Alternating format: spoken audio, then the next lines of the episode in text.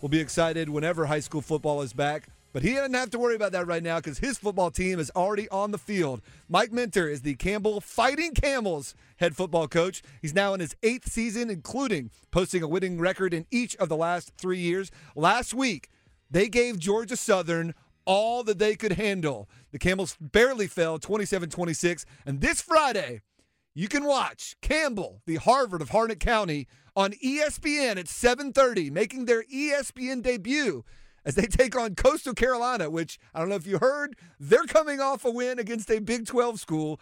After that, the Camels take on App State and Wake Forest. Coach Minter, thanks so much for joining the program. How you doing? I'm doing great, guys. Uh, thanks for having me. Hey, let's start right there. What was it like putting together a football schedule this year? You guys were playing, guys were scrambling for games. It seemed like you said, we'll take on anyone who wants to play. Um, I already mentioned Georgia Southern, Coastal Carolina, App, Wake Forest before you get to some of your usual ones. What was it like trying to put together a schedule, scrambling around late summer?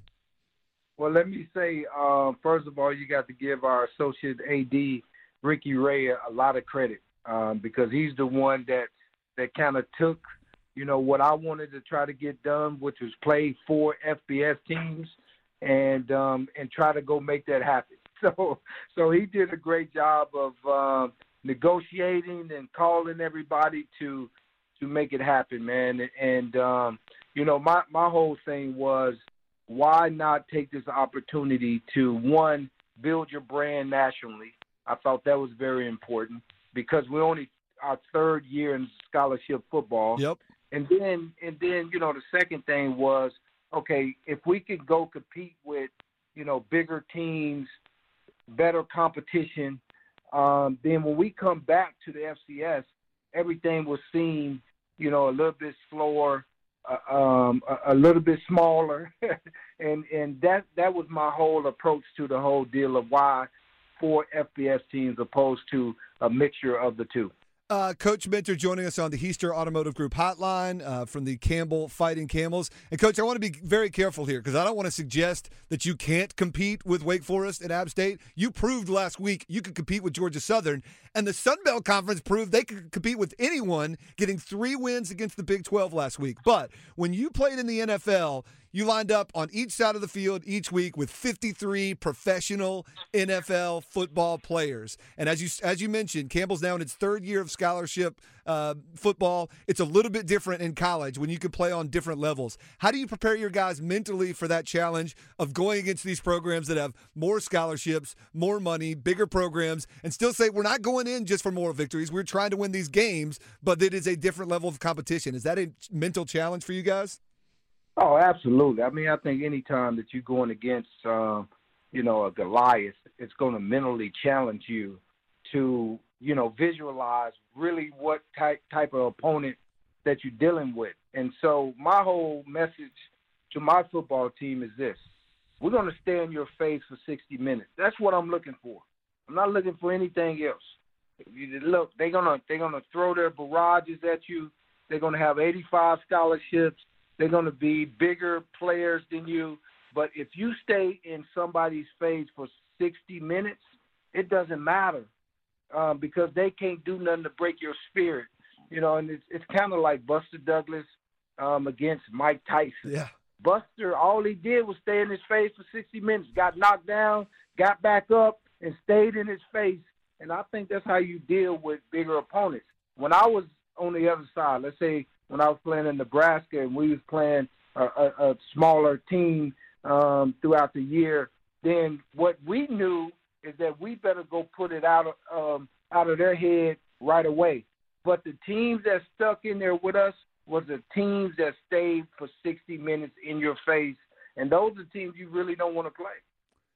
Coach Mike Minter of the Campbell Camels joining us on the Heister Automotive Group hotline. And, and I feel like I mentioned it again. I'm not trying to give you guys a moral victory. I know it was a loss. I know you guys wanted to win the game. But just the way you competed with Georgia Southern, and then especially that coupled with how good the Sun Belt is right now, it was just impressive. Another thing that's impressive is making your ESPN debut. Uh, are your guys excited for that?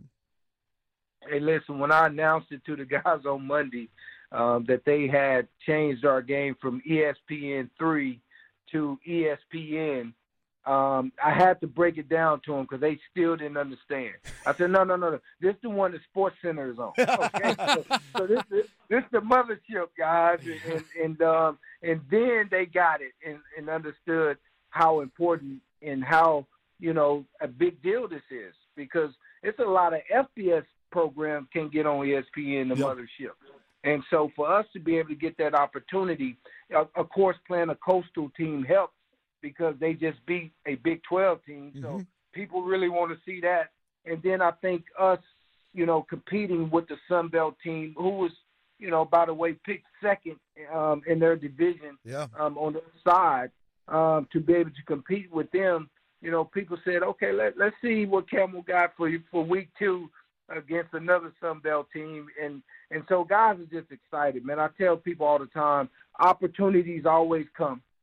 Are you ready for the opportunity? And then can you take advantage of the opportunity? And I think that's what we have right now. Well, I know how much Campbell University means to this area, specifically Harnett County, but just sort of central North Carolina in general. It's got a great history. So I know the ratings will be strong Friday night from the uh, North Carolina audience. All right. I got to get real with you for a second, Coach, and, and I need your I need your honesty on this one. One of the challenges of this season is not only getting your team prepared, but keeping your team healthy and challenging your players to uh, abide by regulations that will keep them on the field. One of the big things, and we've seen this go wrong at other schools, is keeping guys from socializing. Sometimes it may be not seeing your girlfriend. It might not be going to parties. If you were back in Nebraska, think back now, coach. Would you have been able to avoid going to parties, avoid seeing your girlfriend in order to make sure you were abiding by specific, uh, strict regulations to stay on the field? Could you have avoided parties, coach? Hey, listen, I, I'm I'm going to be real with you now. I love football so much that girlfriends and parties. Do, do, hey, listen, it, it, does not match up. Okay, right. I, I am 100. percent And here's the other thing: I would have made sure that everybody else who do like these parties, uh, you know, too much, your butt better be in your room, and your butt better not be around all these different people because you just don't know. So I think as as a player, it would have been simple for me because I was just, I'm just a simple guy like that. But as far as a leader on that team, I would have made sure that the Tommie Frazier's of the world, your butt better be in your room, man. you, better be, you better not be having these parties. So that's the type of you know the way that I approach my team is is is guys listen. If you want to play football, you got to make sacrifices in life. If you want to be great, you got to make sacrifices in life. And the best way for us to be able to compete with these four teams that we about to play is that you guys got to take being serious about quarantining yourself, staying away from people, even your own teammates, because what we don't want is somebody to get sick and then now you got 14 other kids yep. that's in quarantine too. And so that's the other piece of this that I think a lot of people um, don't understand is the is that part. And so we've we've done a great job up to this point, and and um, hopefully we continue to, you know, take that the everything matters approach to life. Campbell football coach Mike Minter joining us on the Heister Automotive Group hotline. All right, I, will believe you. If you tell me you would have avoided those parties, you would have had the offensive line blocking Tommie Frazier's door so that he couldn't go on out. I'll believe you if you say it, coach. And, and I'm, I'm glad your players are getting that message too.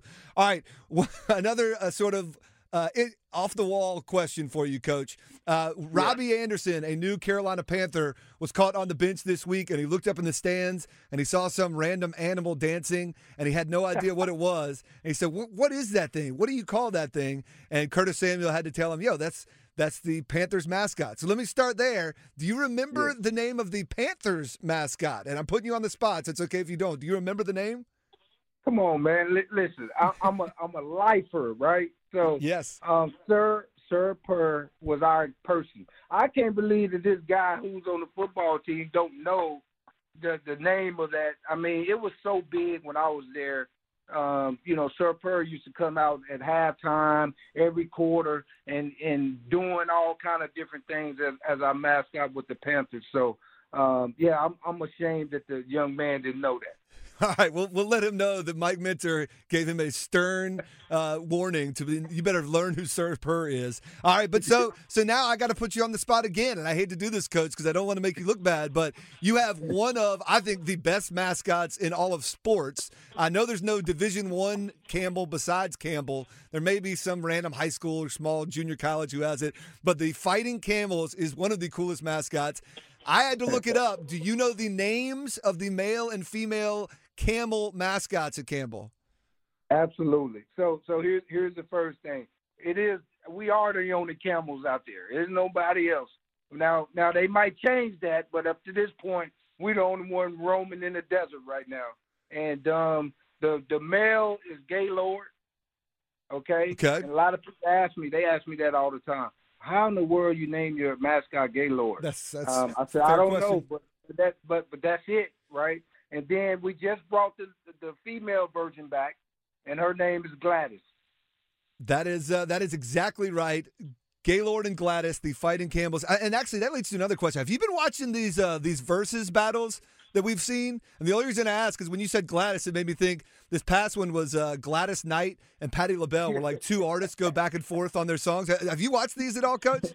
No, no, I, I, don't watch too much TV, but I, for some strange reason, I did see that clip um, coming on YouTube for some strange reason. I don't know why, but that, that's funny. So um, yes, it, it's not Gladys Knight, but um, you know, she she's pretty close to that. Gladys the Camel. We don't know if she can sing or if she has the pips backing her up. Hey, uh, best of luck to you, not only this weekend, but the rest of the season. A great start to the season. Again, I know it wasn't a W you wanted, but a one point loss to a very, very good a program with a ton of history uh, in Georgia Southern. And obviously, you play, take on another great school, Coastal Carolina. After that, App State and Wake Forest. Uh, and obviously, it's great to have a Panthers legend still here in the state of North Carolina that we can pull for. And like he said, send word down to the Carolina Panthers. Mike Minter wants to make sure they all know who Sir Purr is. Best of luck Friday night, Coach. Thanks so much for the time today. Hey, I appreciate it. Thank you.